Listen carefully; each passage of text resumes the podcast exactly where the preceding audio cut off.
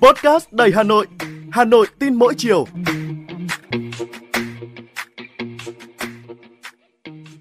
Bạn đang nghe podcast Hà Nội tin mỗi chiều và tôi là Thúy Hằng, người sẽ đồng hành cùng bạn trong số podcast ngày hôm nay. Bạn thân mến, có khi nào bạn làm một việc tốt nhưng mà lại nhận lại không phải là lời cảm ơn mà là sự nghi ngờ? Bạn sẽ làm gì khi mà mình rơi vào hoàn cảnh chớ treo đó? Chúng ta cùng bàn về tình huống này nhé.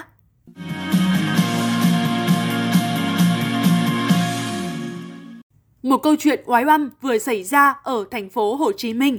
Chuyện là đưa con đi học ở trường tiểu học Hà Huy Giáp, quận 12, thành phố Hồ Chí Minh.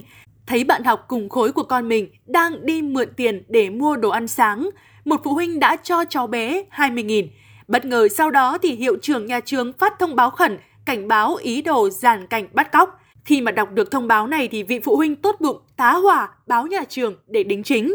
Ủy ban nhân dân quận 12 khẳng định là không có chuyện người lạ giàn cảnh tiếp cận cho tiền với ý đồ bắt cóc học sinh trước cổng trường tiểu học Hà Huy Giáp như dư luận đang lan truyền.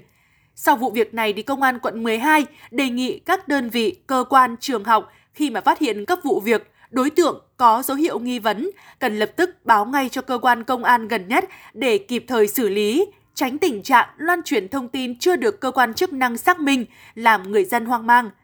Và tôi cũng từng chứng kiến tại hiện trường một vụ tai nạn giao thông, một số người đứng nhìn rồi can ngăn một thanh niên khi mà anh này hối hả giúp đưa người bị nạn đi cấp cứu. Theo số đông thì anh thanh niên đã lo chuyện bao đồng và sẽ gặp rắc rối. Chuyện khác, một chị trên đường đi làm thấy một đứa trẻ sơ sinh bị bỏ rơi. Chị mang em bé đến trình báo công an rồi thương đứa bé, chị nhận về nuôi. Biết chuyện thì có người bảo chị đang giàn cảnh để hợp thức hóa đứa con của mình. Người khác thì lại nói là chị nhận đứa bé để lấy tiền trợ cấp của nhà nước. Và tôi tự hỏi rằng là không biết từ khi nào mà những việc tốt lại bị hoài nghi đến vậy. Phải chăng là cái xấu hiện hữu quá nhiều đến độ chúng ta mất niềm tin và luôn sống trong nghi ngờ lẫn nhau. Vì lòng tốt bị ngờ vực nên giờ đây thì nhiều người không có cơ hội được giúp đỡ khi mà chẳng may lâm nạn. Còn nhìn ở góc độ khác, hành vi không cứu giúp người đang ở trong tình trạng nguy hiểm là vi phạm pháp luật và sẽ bị truy cứu. Hồi đầu năm nay, bà Nguyễn Thị Hằng đã bị Viện Kiểm sát huyện Can Lộc, Hà Tĩnh khởi tố vì hành vi này. Khi mà xe ô tô của bà Hằng đang dừng ở bên đường thì bị một xe máy đâm vào. Người điều khiển xe máy ngã ra đường. Bà Hằng lên xe đi, bỏ mặc người bị tai nạn nằm ở vị trí nguy hiểm trên đường. Sau đó thì người này bị xe tải cán qua người, chết trên đường đi cấp cứu. Bà Hằng bị khởi tố vì thấy người khác gặp tai nạn nguy hiểm đến tính mạng mà không cứu giúp. Luật sư Đặng Hoài Vũ, đoàn luật sư thành phố Hồ Chí Minh cho biết, theo điều 132 Bộ luật hình sự năm 2015, sửa đổi bổ sung năm 2017, người nào thấy người khác đang ở trong tình trạng nguy hiểm đến tính mạng, tuy có điều kiện mà không cứu giúp dẫn đến hậu quả người đó chết thì tùy trường hợp có thể bị phạt cảnh cáo, phạt cải tạo không giam giữ đến 2 năm hoặc phạt tù từ 3 tháng đến 7 năm. Làm thế nào để lòng tốt được tôn vinh? Theo tiến sĩ xã hội học Phạm Thị Thúy, chúng ta vẫn tiếp tục cứu người. Người cần cứu mới là người ta cần quan tâm nhất. Lòng tốt luôn có giá trị cao nhất dù có bị hiểu lầm và nghi ngờ.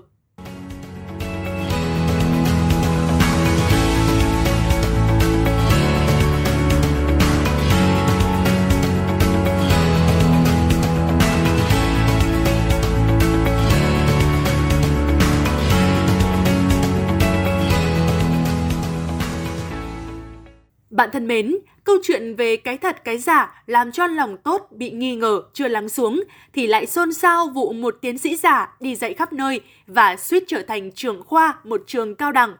Vị tiến sĩ dởm tên viết tắt là NTH được trường Cao đẳng Công thương Việt Nam thử việc đầu tháng 9. Lúc nộp hồ sơ tuyển dụng, người này sử dụng bằng cấp có công chứng nên trường không xác định được tính chính xác. Sau đó có thông tin phản ánh nghi ngờ bằng giả nên nhà trường tiến hành xác minh – sau đó, ông Hát gửi đơn xin nghỉ việc với lý do bận việc gia đình. Không chỉ sử dụng bằng tiến sĩ giả để nộp vào trường Cao đẳng Công thương Việt Nam, ông Hát còn nộp hồ sơ ứng tuyển vị trí trưởng khoa khoa học máy tính vào một trường đại học khác ở thành phố Hồ Chí Minh. Ông Hát từng được một trường đại học nhận vào làm việc. Sau 2 ngày đi dạy, ông Hát xin nghỉ việc vì bị phát hiện dùng bằng tiến sĩ giả. việc sử dụng bằng giả không phải là chuyện hiếm. Có tới 55 người dùng bằng giả của Đại học Đông Đô để xét tuyển nghiên cứu sinh hoặc bảo vệ luận án tiến sĩ. Hay riêng tỉnh Đắk Lắk, hồi năm 2021 phát hiện tới 33 trường hợp dùng bằng giả. Trước đó, một vị bí thư thành ủy Đà Nẵng bị cho thôi giữ chức ủy viên Ban chấp hành Trung ương Đảng khóa 12, xuất phát từ nhiều nguyên nhân, trong đó có một nguyên nhân là kê khai sử dụng bằng cấp không đúng quy định, thiếu trung thực.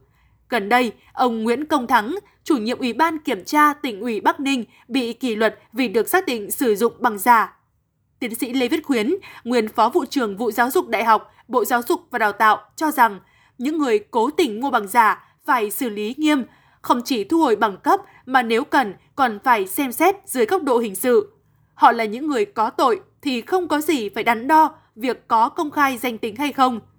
Một giảng viên chia sẻ rằng nộp tiền, nhận bằng rõ ràng là sai trái. Những người này đáng lẽ phải là những tấm gương về đạo đức, nhân cách, về ứng xử, nhưng họ rõ ràng biết sai mà vẫn làm nên cần phải xử lý nghiêm.